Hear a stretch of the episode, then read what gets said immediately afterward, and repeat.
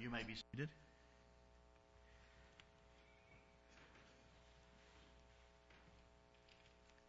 Uh, last Sunday, of course, we uh, did not have services here at the church because of the weather, and uh, I was going to give this to Miss Edna, uh, but uh, she came and others didn't come.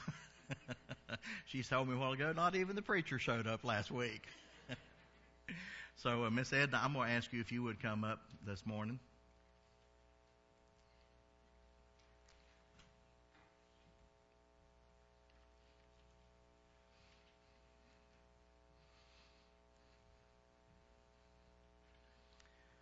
Welcome you to the church as a member.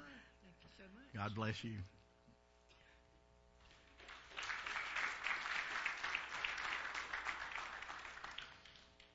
I'm Going to ask you this morning if you would take the Word of God and turn with us to Ephesians chapter 2.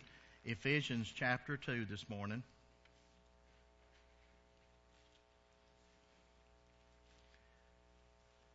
Ephesians chapter 2, and I'm just going to let you stay seated this morning as we read. I'm going to begin reading in verse 5 of that chapter. Just follow along with me as we read reverently. The Word of God states in verse 5 of Ephesians chapter 2 Even when we were dead in sins, hath quickened us together with Christ. By grace ye are saved. And hath raised us up together and made us sit together in heavenly places in Christ Jesus that in the ages to come he might show the exceeding riches of his grace and his kindness toward us through Christ Jesus. For by grace are you saved through faith, and that not of yourselves. It is the gift of God, not of works, lest any man should boast. For we are his workmanship, created in Christ Jesus unto good works, which God hath before ordained that we should walk in them. Let's pray. Father, as we now come before your throne of grace, we want to say thank you, Lord, for the opportunity to be in your house today. And Father, we thank you, Lord, that these have come out to hear your word, to worship you, and to praise you. And Father, today we pray that as we uh, share this lesson today, that if there's someone lost in the building, Lord, that they might come to know you as Savior. For Father, as we come together each and every service time, Lord, it is our desire that souls be saved. And Father, we know that your Holy Spirit works within us. Lord, it works through this church and, and through the people of this church, and we thank you for that. And I ask you now, Father, that you might help us, Lord, today to be a, to be a blessing, Lord. Help our church to be a beacon and a lighthouse to this community, Lord, that it might shine forth the word of Christ. And even as we were sharing in Sunday school this morning, that we might be that light that we should be. So, Father, today we thank you. We thank you once again for gathering us together here. We thank you for the songs that have been sung and, Lord, how they've caused us to think about you. And Father, now as we look into your word, I pray today that you might allow your word to speak to the hearts of people. Lord, that it might not return void unto thee. For Father, we ask these things in the name of our Savior Jesus Christ and for his sake alone. Amen. Well, praise the Lord today. Uh, God is good to us. Uh, I want to say this today that um, if you're lost today, you know that you're lost. And when I say that, you know that you're lost, it means that there is not the understanding of the Word of God in your life. When you read and study the Bible, uh, it is confusion to you because there's no understanding inside of you.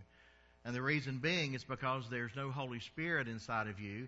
You've not been saved, and so God does not dwell on the inside of you, and so it's hard for you to understand things.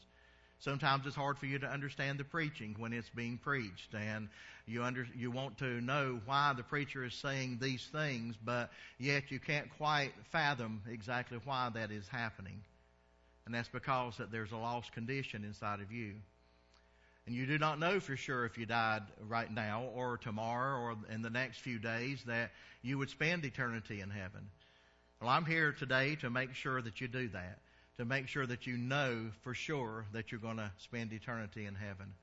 I want to make sure that every one of you, from the youngest person in the building today to the oldest man or woman in this building today, that you know beyond a shadow of a doubt that you're saved and that you have the opportunity to serve the Lord, to not be in bondage to sin anymore, and to honor Him. And so as we look at this, I think about my salvation. And I think about those of us, us here in this church that are saved today and, and the blessing that God has brought into our lives. And there's a few things that I want to share with you today about being saved, but what we have been saved from. And so if you're lost today, I want you to think about these things as we go over them, and I want you to apply some of this stuff to your own life. What have I been saved from, or what can I be saved from? And as we look at those things, then I, I hope and pray that uh, the Holy Spirit will speak to your heart, and by the end of this service, that there's something that you will know for sure. Either that you are saved or that you're not, and that you can go to heaven if you would get saved. God wants you to be saved. He is here with open arms today to accept you in. It doesn't matter who you are. It doesn't matter what your background is. It doesn't matter where you came from. It doesn't matter who your parents are, what they've done. It does not matter what your last name is. It doesn't matter what clothes you're wearing today or what your body looks like today. Dear friends, God wants to save you because He's here today to accept you into His family if you'll just repent and accept Jesus Christ as your Savior. It's as simple as it is, dear friends. And so, as we look at this scripture today, first of all, I want you to know that when a person gets saved, that they are saved from the curse of the law. They're saved from the curse of the law. Now, I want you to take your Bibles and I want you to turn over to Galatians chapter 3. Galatians chapter 3. That's that little book right in front of Ephesians. Galatians chapter 3.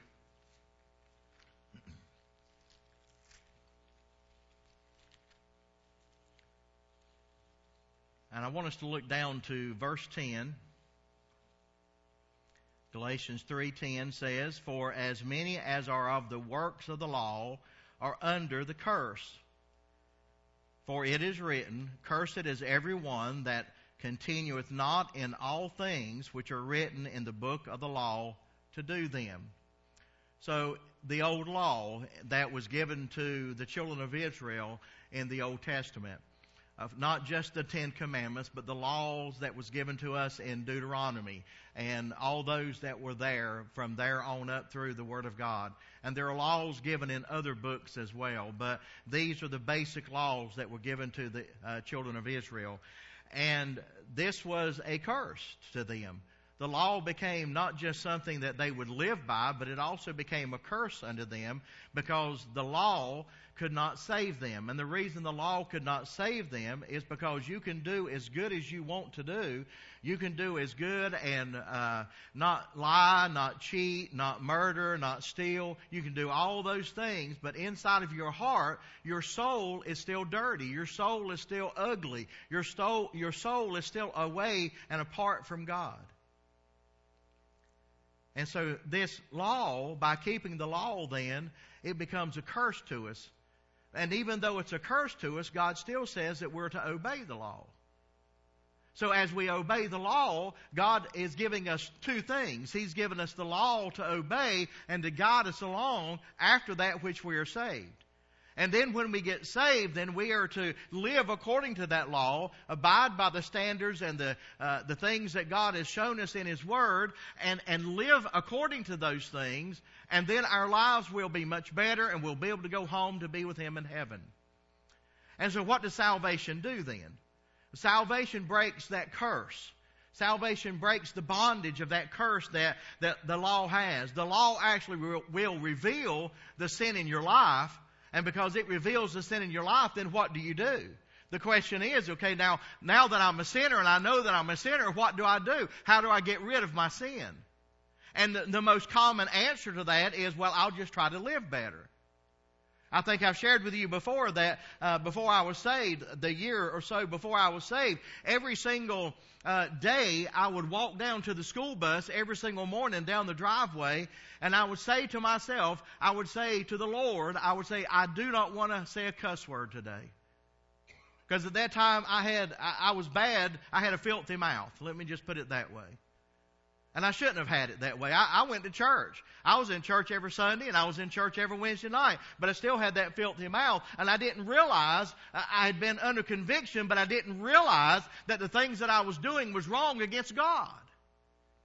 And so when God began to show me that these things were wrong and He was convicting me of this, as I would walk down to that school bus every morning, I would say, Lord, please help me. I do not want to curse. And I'd get off the school bus that evening walking back up the driveway, and my jaw would drop down because I knew then I was away from everybody else and I could be myself. And I would tell God, God, I'm sorry. I messed up today. I was lost then. And you see, I was under that curse because I was trying to do it on my own.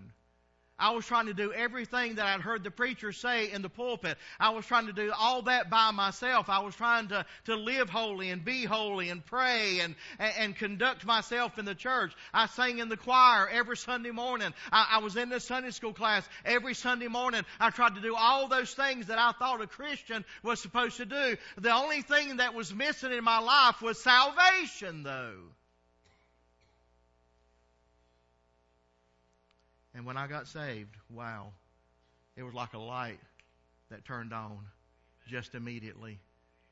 And I thought to myself, oh, how stupid I have been.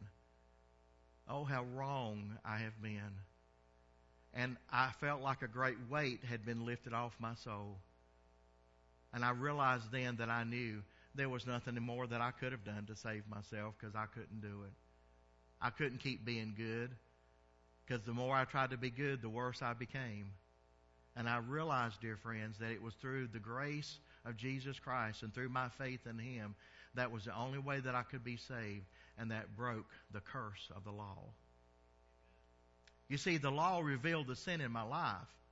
As the preacher would preach about the law, about the standards in the Word of God, it showed me that I was a sinner but I didn't know what to do about it except for what most humans do and try to fix it myself. You see, I'm a very independent type person, and I like to do things myself. And that's why when I had this situation with my arm and my bicep messed up, it was really difficult because I'm a very independent person and trying to ask someone for help to do something, wow. I mean, that was that was something I wasn't ready for. And so, as we move forward from that, what do we do then? If I can't save myself and I realize that God can save me and He forgave me of my sins, what do I do? Well, 1 John chapter 3 and verse 4 says, For sin is a transgression of the law. So I had to understand that I could not continue sinning. I could not continue trying to do things on my own. I could not do this without God. And so I, not only did I ask God into my life that day and ask Him to save me and repent of my sins and, and told Him those things that I was doing wrong, not only did I do that, but I also asked the Lord in days later, and I continue to ask God that every single day of my life, Lord, please help me this day not to sin. I do not want to transgress your law. I do not want to break your law. I do not want to be under the bondage of those things anymore. Romans chapter 3 and verse 19 and 20 says, Now uh, we know that what things soever the law saith, it saith to them who are under the law, that every mouth may be stopped, and all the world may become guilty before God. Therefore, by the deeds of the law, there shall no flesh be justified in his sight, for by the law is the knowledge of sin. So it was the law that brings the knowledge of sin, but after that, there's nothing that we can do except to just trust in God. On Wednesday nights, we've been uh, conducting a study on faith here in the church. We're into the third lesson in that, and we've got probably about seven more lessons to go. So I encourage you to come on Wednesday night and learn about faith. But it's through faith, then, dear friends, that we must trust God that God's going to re- continue to reveal those sins unto us after we get saved, and then help us to get those things right. He continues to convict us of those sins. You see, even though that when I got saved, He saved me of all my past, present, and future sins, I still have to go to God. I still recognize those sins. I still go to God and say, God, please help me. Please help me to not do this no more. God, forgive me of where I have failed you. Help me to live my life right before you. That's a daily, daily thing, friends. And if you're not doing that, Dear friends, I, I wonder how terrible your life is right now. You say, preacher, if, if you're you know the pastor of this church and, and the man of God and, and you still have to do that, then I must have to do it too. We all do. Because there's sin that attacks us every single day. So I have been saved from the curse of the law. And I know that today. I know that the devil does not have preeminence over my life anymore. I know that he does not control me anymore. But sometimes that old devil, he still likes to, to jump up there and get in my face and tell me things and, and point things out to me and say, oh, you can't be a Christian. Oh, does he do that to you too? Yeah, he sure does. He tries to make fun of you and laugh at you for going to church and tell you that you don't need to be faithful to the house of God. You don't need to be faithful in your tithes and your offerings. He tells all those things like that. And then you get confused because then it begins to uh, bring doubt into your thoughts, into your mind. But I'm here to tell you, dear friend, today that if you have been saved, you have been saved from the curse of the law, and that means you can turn to that old devil and tell that devil to leave you alone in the name of Jesus Christ, that he is no longer controlling you, that the Lord and Savior, Jesus Christ in heaven, is controlling you now, that you live for him now, and you always will live for him, and you will, devil, wind up in a bottomless pit one day, and I'll wind up in heaven. Praise God. Now, I want to tell you something, friend. Old devil will run from you. He don't like words like that. As we used to say back in the country, them's fighting words, you know. He'll run from you, you see. So we've been saved from the curse of the law. Secondly, we've been saved from the wrath to come. If you would, go ahead and take your Bible now and turn over to Romans chapter 5. Romans chapter 5, back just a, a few pages. Romans chapter 5.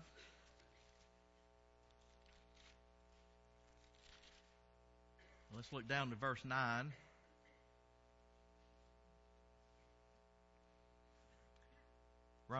Romans 5 9 says, Much more then, being now justified by his blood, that word justified means just as if I had died. In other words, God has taken the place for us just as, as if we had died on the cross ourselves. Uh, let me read it again. Much more then, being now justified by his blood, we shall be saved from what? Wrath.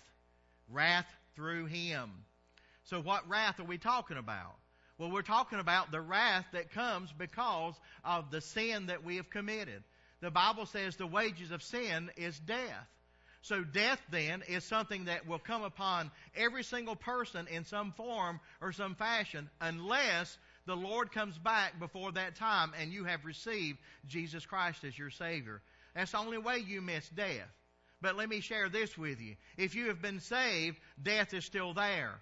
Death is there because death has reigned in your mortal body because of sin. And the Bible says the wages of sin is death, but the gift of God is eternal life. And so when we receive that gift of God, that death then is nullified. That death is taken away. We've been saved from that wrath that is to come. And the wrath that is to come is to be in that bottomless pit, in that place called hell with the devil if we never get saved.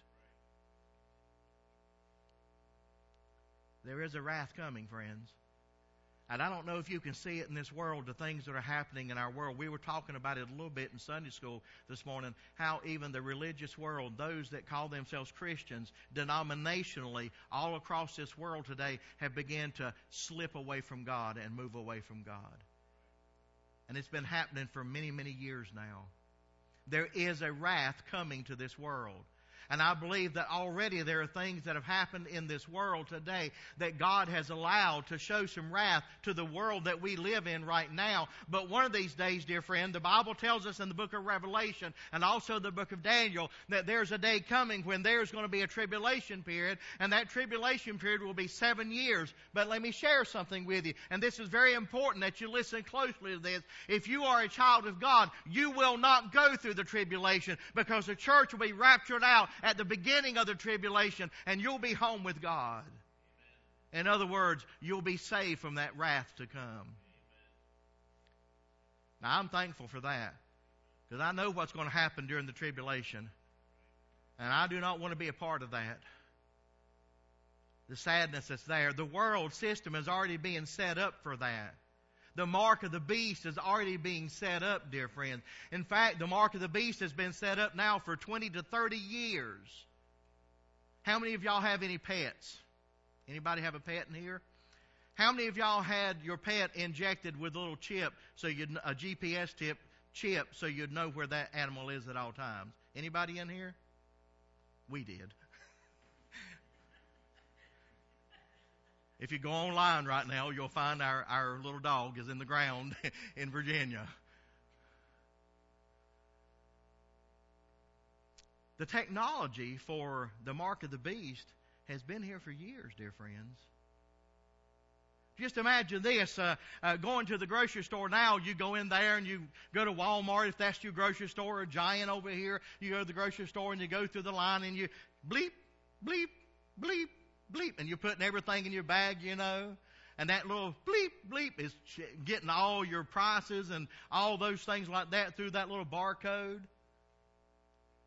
Just imagine having a barcode on your hand and then taking all those things and it doesn't go bleep, bleep, bleep like that.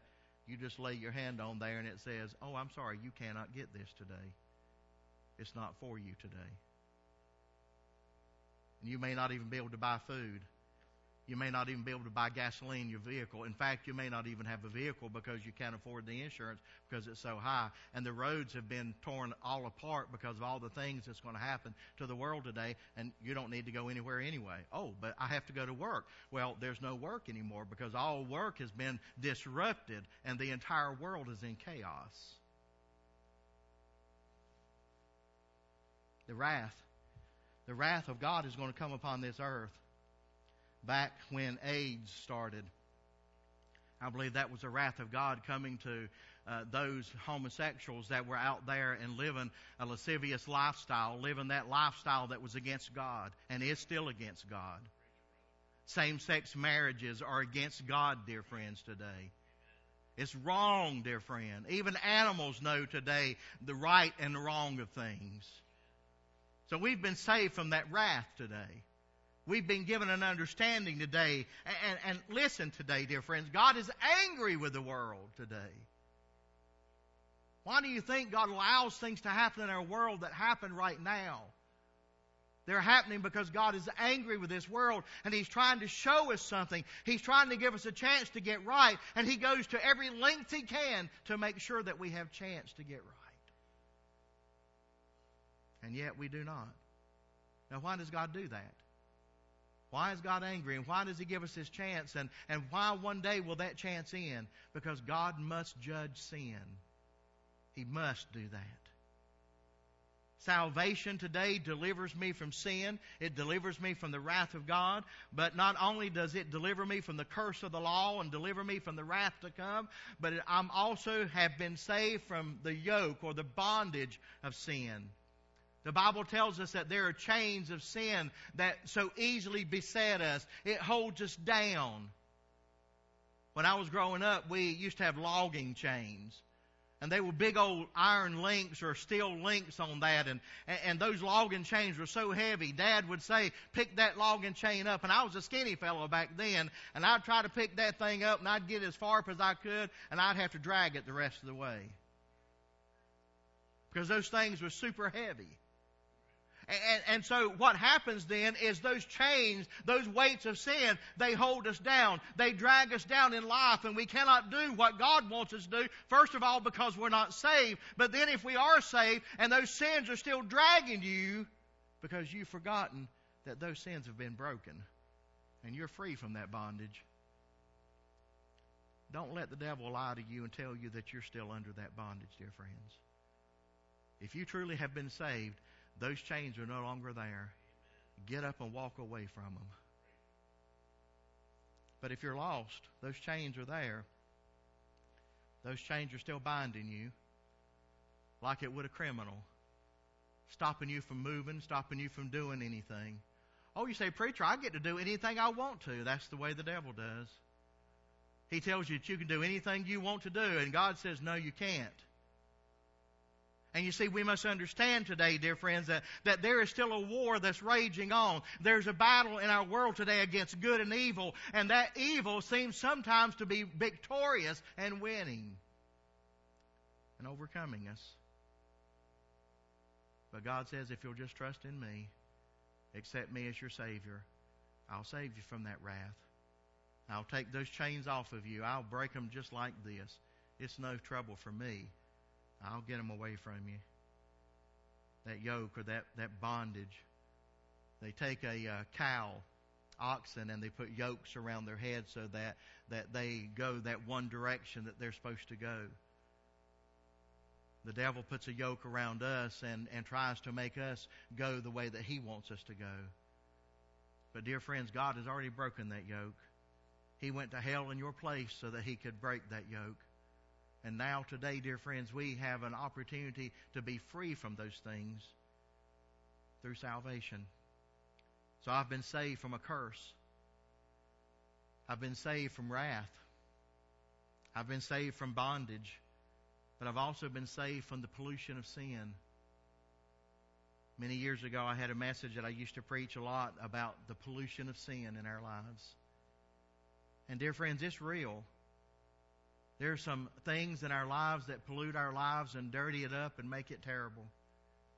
Take your Bible and turn to 1 Corinthians.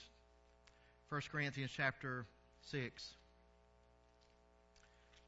Read a couple of verses there to you. 1 Corinthians chapter 6.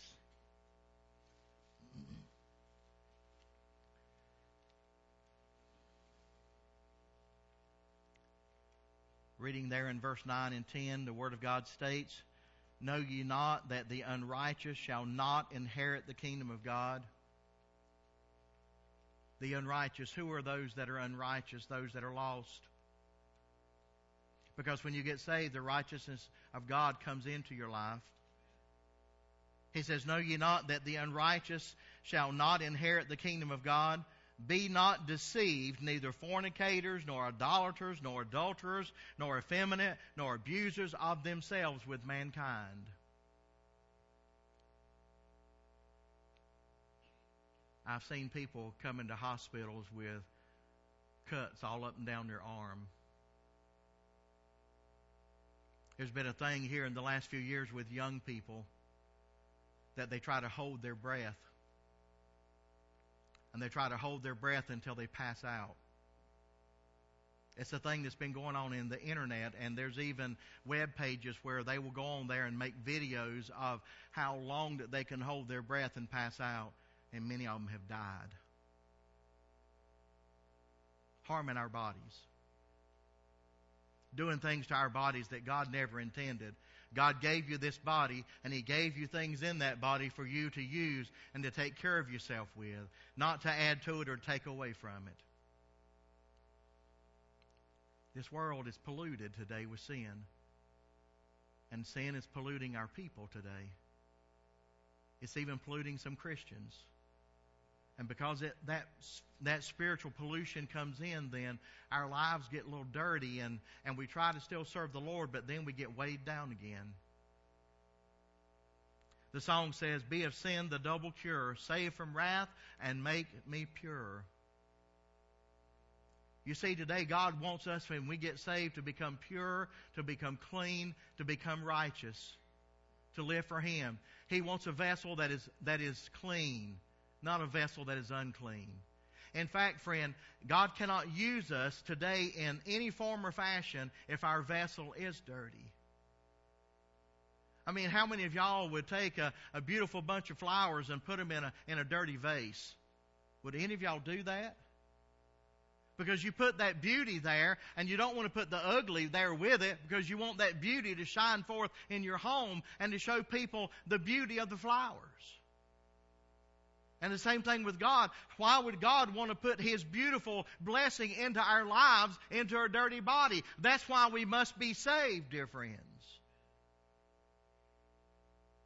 And that's why when there's pollution in our lives, God can't use us. And there's people out here in this congregation right now that God could use you if you would just allow God to. There are things in our church and things in your own life that God wants to, to do for you and help you with and help you through if you just let God help you do it. Pollution.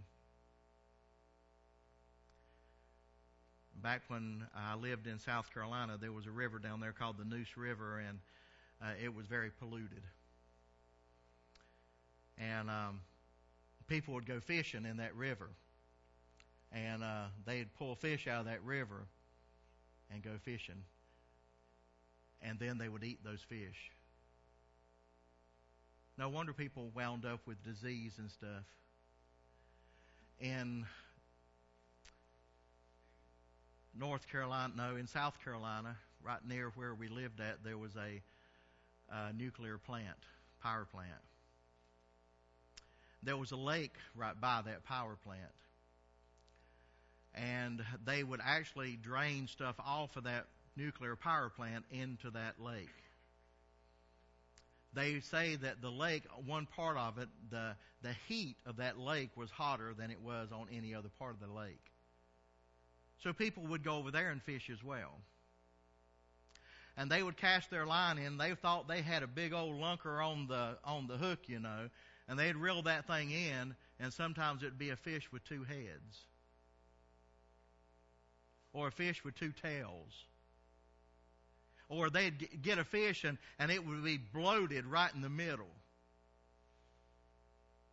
because the pollution that was being put into that lake nobody could actually fish and eat anything out of that. Oh, if you were a sport fisherman and you just wanted to fish to catch and release, you could do it all day long. But you better not eat one of those things.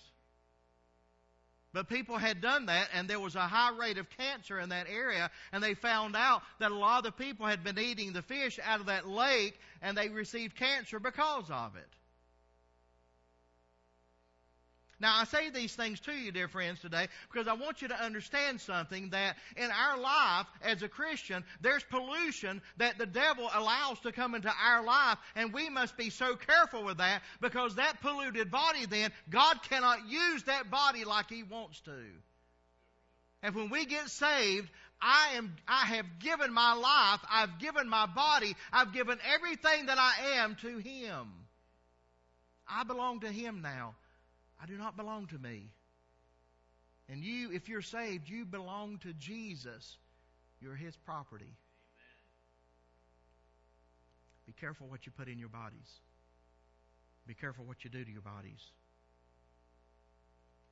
I like that song that tells us, just as I am without one plea, but that thy blood was shed for me. Oh, dear friends, today, God has shed his blood through his son Jesus Christ for each and every one of us to be saved from this ugliness in this world.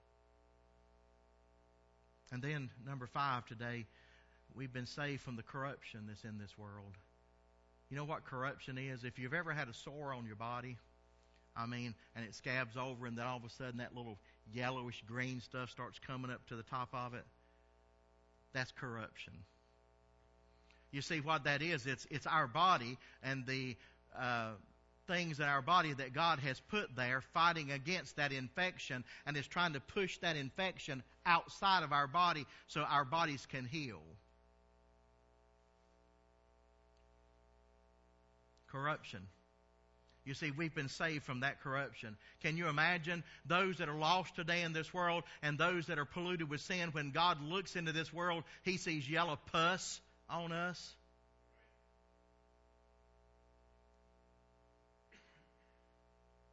Take your Bible and turn to 2 Peter chapter 1.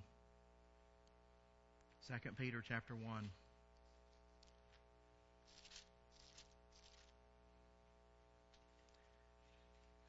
I want to look down to verse 4. Verse 4 says, Wherefore, excuse me, whereby are given unto us exceeding great and precious promises, that by these ye might be partakers of the divine nature, having escaped the corruption that is in the world through what? Lust. You see, that ugliness that God sees, it's because of our lust. It's because of those things that we go after that we really don't even need, you see. But the devil paints this picture in front of you and tells you, oh, yes, you need that. Be careful, friend. And there's so much in our world today that draws us away to that, isn't it? I, I, like today the fact, knowing that you're saved, you can now sing the song that this world is not my home. I'm just passing through. Amen. Because now, as a Christian, you don't have to worry about this old world. You don't have to worry about the corruption that's here. We still have to witness to people with it, have to lead them away from it. But because we've been saved, we've been saved from that corruption. It's no longer ours. The old world can corrupt your beliefs, it can corrupt your doctrine, and it can corrupt your soul if you don't have salvation. Now, I don't know where you're at today, friend. I don't know if you're saved today, if if God has broken your heart and showed you these things, but if He hasn't, it's time for you to be saved. God saves us from our selfishness, He saves us from ourselves. Sometimes we are our worst enemies, aren't we? We're the ones that cause us the greatest trouble and the greatest harm. And sometimes that old man still tries to, to jump up, doesn't he, even after we get saved? Sometimes we get in the flesh, do we not? And we must remember that the flesh is dead, that we now live in the Spirit. And then as we begin to close this lesson out today, we have been saved from death itself, and we've been saved from hell. If you have been saved today, you will not go to hell. You will go to heaven. Amen? But those of you that are lost, if you never accept Jesus Christ, I'm telling you today that that is going to be your final resting place. It's a place that was not created for you. It was created for the devil and his demonic forces. Hell. That'll be your final home for eternity. You say, "Oh, preacher, I can handle that. I can handle anything." You know. Well, I'm going to tell you, friend, if you think that, just go ahead and keep living that way, and God will show you one of these days. And there are people that live that way in our world today. They just do not care. They live their lives as though that when they die on this earth that that's the end. But I can tell you, friend, this is not the end when you die. There is an eternity facing each one of us. And whether you believe that or not, it does not make it that it's not true.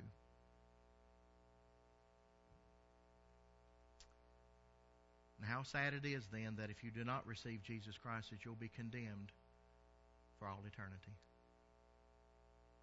You see, those that have been saved have been saved from death and hell, and they've been saved from condemnation.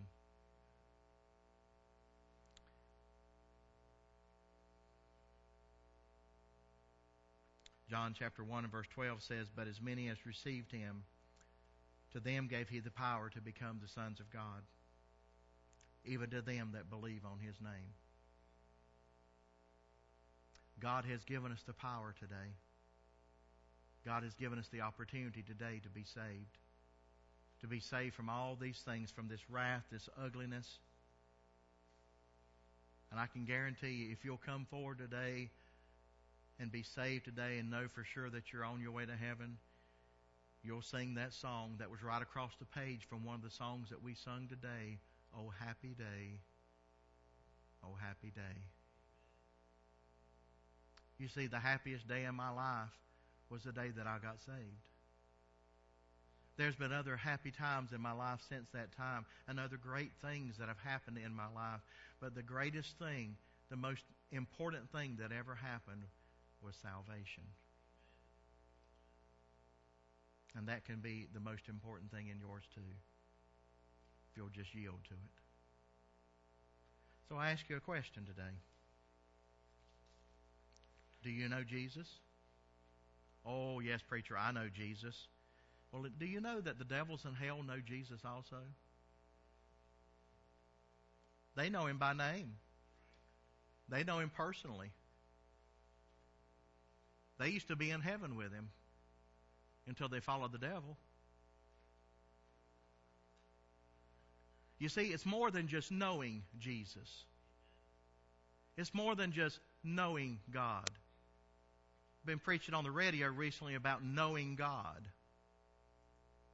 And the first thing we find out about knowing God is that we need to learn more about Him. And that He's a holy God. And because He's holy and we're unholy, there's no way we'll ever, ever be allowed into heaven unless we become holy like He is. And the only way to become holy like He is, is to be covered by the blood of Jesus Christ. And the only way to be covered by the blood of Jesus Christ is to repent of your sins and ask Him to come into your heart. And do that with your own heart. Do it seriously. This is real today, friends. It's not something to joke about. The comedians on television and on the stage when they walk by, they make fun of God. They make fun of church. They make fun of religion. They make fun of heaven. They make fun of hell. And you ought to be ashamed of yourself if you watch things like that. But know this, dear friend. They can make all the fun that they want to. And one day, dear friends, they won't be making fun of it anymore when they stand in hell. You know, we can read what the Bible tells us about hell, but I must believe it must be much worse than that. And the reason I know that is because I can read everything that God tells us about heaven, but I find out that heaven is much better than what we read about. Man only has so many words he could use to describe something, and so heaven must be better than what John the Revelator told us about. But that means that hell must be pretty bad too. So, friend, I'm saying this to you. Don't wait. Don't wait to come back tonight to be saved. Don't wait and say, I'm going to wait till next Sunday. I'm going to wait till my family's here. Or I'm going to wait till I feel like I'm, I've, I've done better. Because, listen, I told you at the beginning of this message today that I tried everything I could to save myself, and it did not work. The only thing that ever worked was me yielding my life to Jesus Christ. And that's what you must do also. With every head bowed and every eye closed.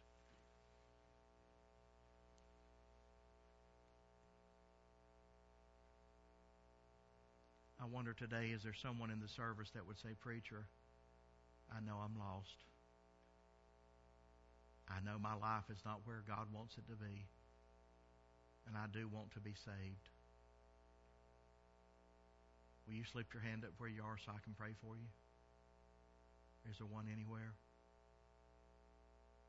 Preacher, I know I'm not going to heaven. And I don't want to go through these things that you've talked about today. I want to go to heaven. Will you slip up your hand so I can pray for you? And maybe you'd say, Well, preacher, I know I'm saved. I know I'm a Christian, but my life has been polluted with some sin here recently. And, preacher, I want to make those things right. Will you slip up your hand so I can pray for you today? Is there one anywhere that would do that? Be honest with God. Be honest with yourself.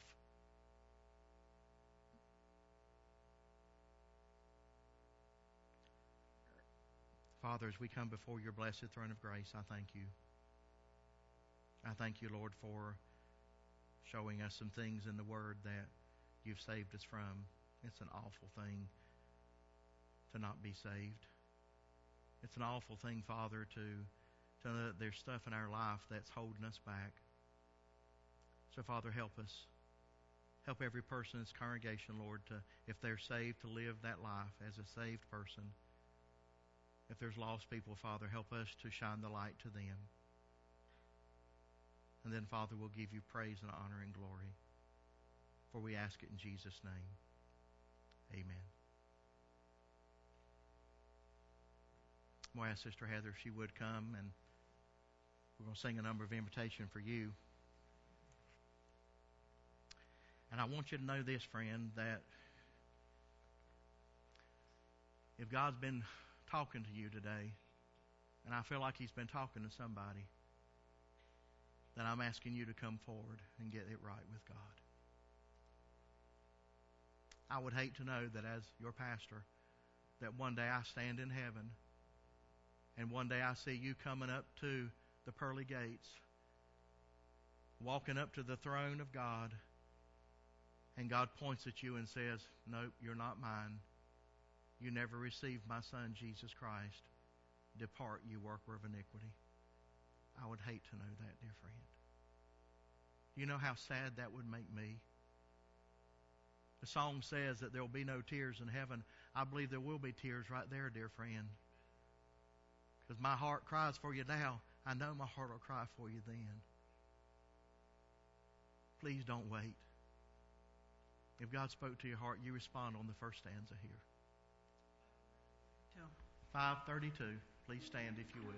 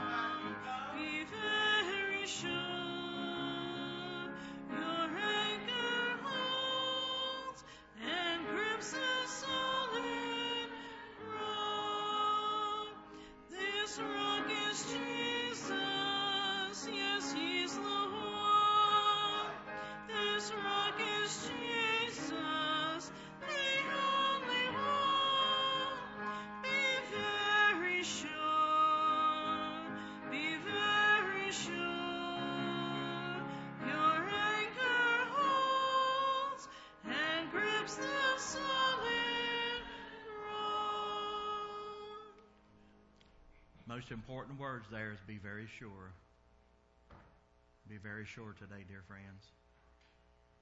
I was talking to someone else this week and some some bad stuff going on in our world right now. More possibility of wars going on overseas. Bombings and things happening in shipping lanes. I can tell you, friends, we're probably closer to the Lord coming back right now than we have ever been in anyone's lifetime. So let's be sure. Let's make sure that we are saved beyond a shadow of a doubt. Let's pray. Father, as we come before your throne of grace, I want to say thank you today. Thank you for your goodness. And Lord, thank you for this opportunity that you have given me to share your word once again. Father, I thank you for the opportunity you've given to this congregation, Lord, and, and Lord, even those children that have been studying downstairs, the opportunity you've given them to learn about you and, Father, to be saved. And Father, I ask you today, Lord, that if there is anyone still in this building that is lost, I ask you, God, that you would convict them and show them. Father, show them in love, Lord, that, that they need you and help them, Father, to respond to that call. For Father, I, I believe that time is short, and you're showing it to us throughout the world situations. And Lord, I just ask now that you would help us. Help us to believe it, Lord. In the name of our Savior Jesus Christ, we ask this prayer. Amen. Well, God bless you. I'll look forward to seeing everyone tonight.